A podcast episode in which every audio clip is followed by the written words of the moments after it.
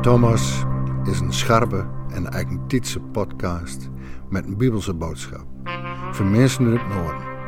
In de Stiefke Tierke kreeg van Domi PK een derde weekse podcast mini-preek met goede muziek. Thomas wil behulpzaam worden bij het leren kennen en het navolgen van de man van Nazareth.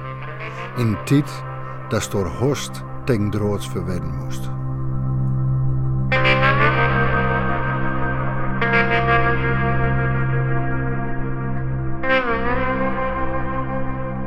Heb jij wel eens van die momenten dat de tijd vliegt?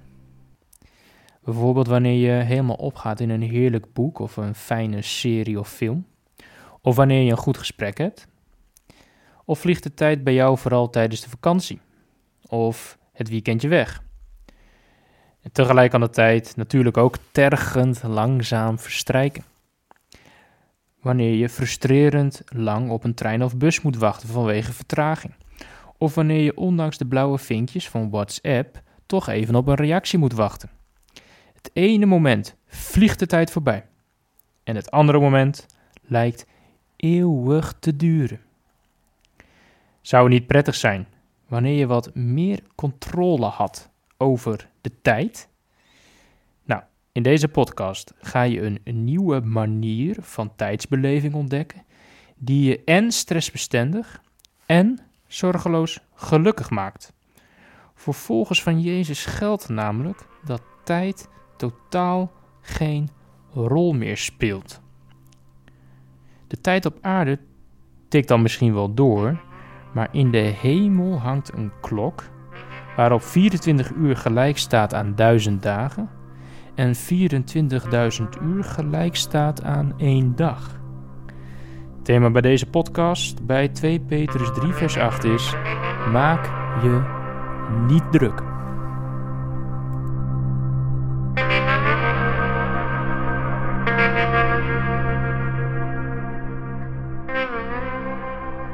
Freunen, dit is nu al de tweede brief die ik je schreeuw. In die brieven je ik je om daarmee het zuiver insjoch wekker te houden.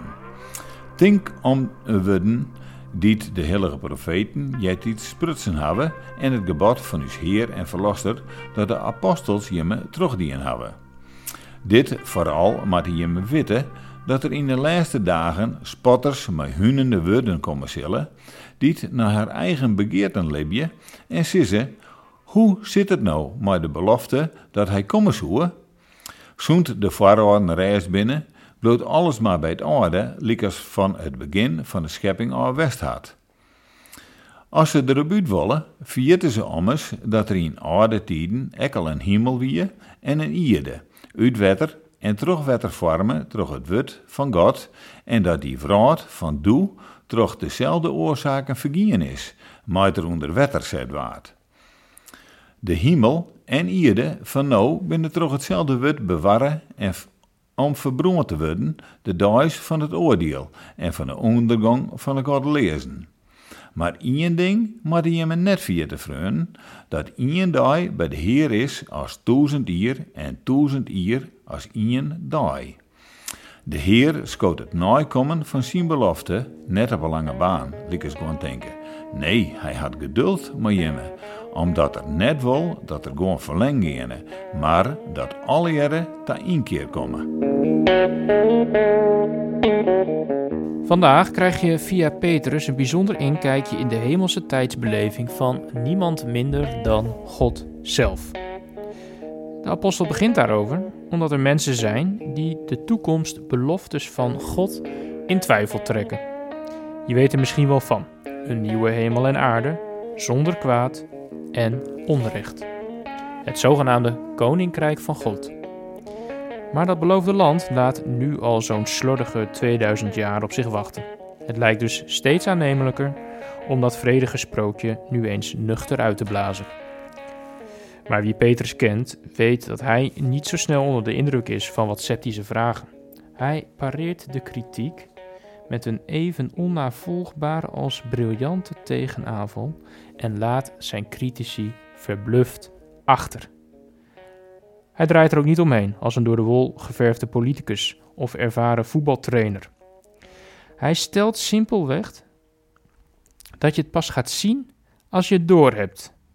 Want volgens Petrus moet je God helemaal niet afmeten aan de tijd zoals die tikt op je eigen smartphone. In de hemel tikt namelijk een andere klok. Want voor God is één dag als duizend jaar en duizend jaar als één dag.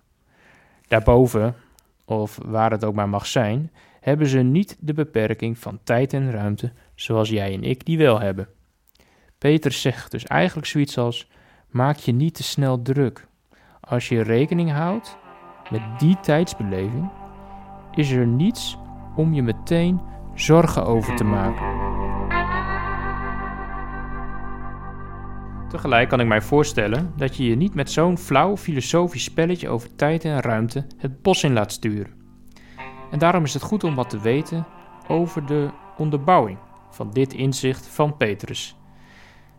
Dat heeft alles te maken met wat God volgens hem in Jezus Christus op aarde al gedaan heeft. Voor Petrus en ook voor hedendaagse volgelingen van Jezus geldt namelijk dat ze geloven dat alles wat gebeuren moet voor de redding van deze wereld al gebeurd is. De hoop van christenen is gebaseerd op iets wat nu al werkelijkheid is. God is door Jezus Christus op te laten staan uit de dood opnieuw begonnen met zijn schepping, de wereld. Dat is een nieuw begin, omdat Jezus Christus de macht van de dood heeft overwonnen.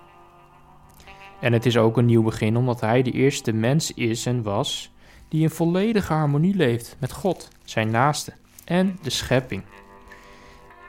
En het is ook een nieuw begin, omdat Jezus sinds zijn hemelvaart als rechterhand van God zijn geest naar jou en mij toestuurt. Die geest wil zijn manier van leven ook bij jou en mij mede mogelijk maken. Alle beloftes van God zijn dus al uitgekomen. Ze moeten in de toekomst alleen nog vanuit het verborgene zichtbaar worden. Jij wacht dus niet op God met zijn mooie beloftes, maar hij wacht op jou.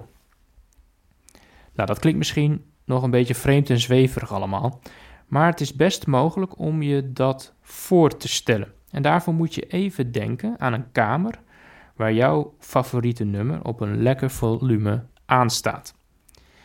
Maar al snel merk je dat daar iets zachter, dat wel, nog een nummer aan staat. Alleen dan wel van een artiest of een band waar je juist een hekel aan hebt. Ik doe maar wat voorbeelden: Goldplay, Nick en Simon, Cela of Maroon 5. Nou, het is dan niet meer dan normaal dat je dan ongewild gaat focussen op de muziek waar je juist niet van houdt. En dat je je daar aan begint te storen. Zo is het ook met het geloof. De goede schepping is al begonnen. De mooie muziek klinkt. Maar tegelijk is er nog veel kwaad, ellende en verdriet. Nou, het is normaal dat die dingen de mooie muziek overstemmen. Maar dat neemt niet weg dat de mooie muziek toch iets harder staat.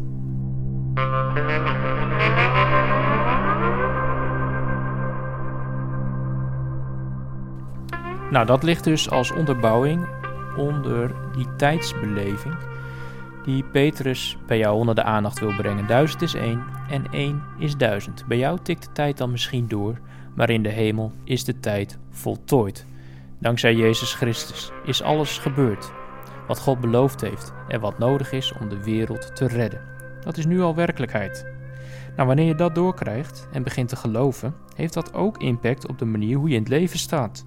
Je laat je raken door het lijden, de pijn en het verdriet dat je om je heen en in het nieuws ziet, maar tegelijk kan je vertrouwen in God tegen een stootje.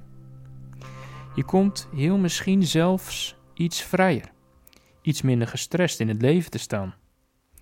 Als de hemelse klok en kalender jouw tijdsbeleving gaan bepalen, komt er iets van blindelings vertrouwen over je, iets van zorgeloosheid.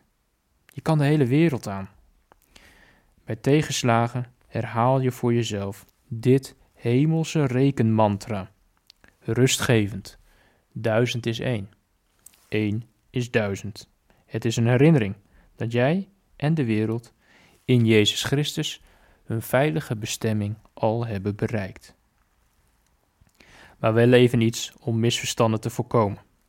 Maak je niet druk is geen oproep om je schouders berustend of gelaten op te halen over ellende in de wereld of in je eigen leven.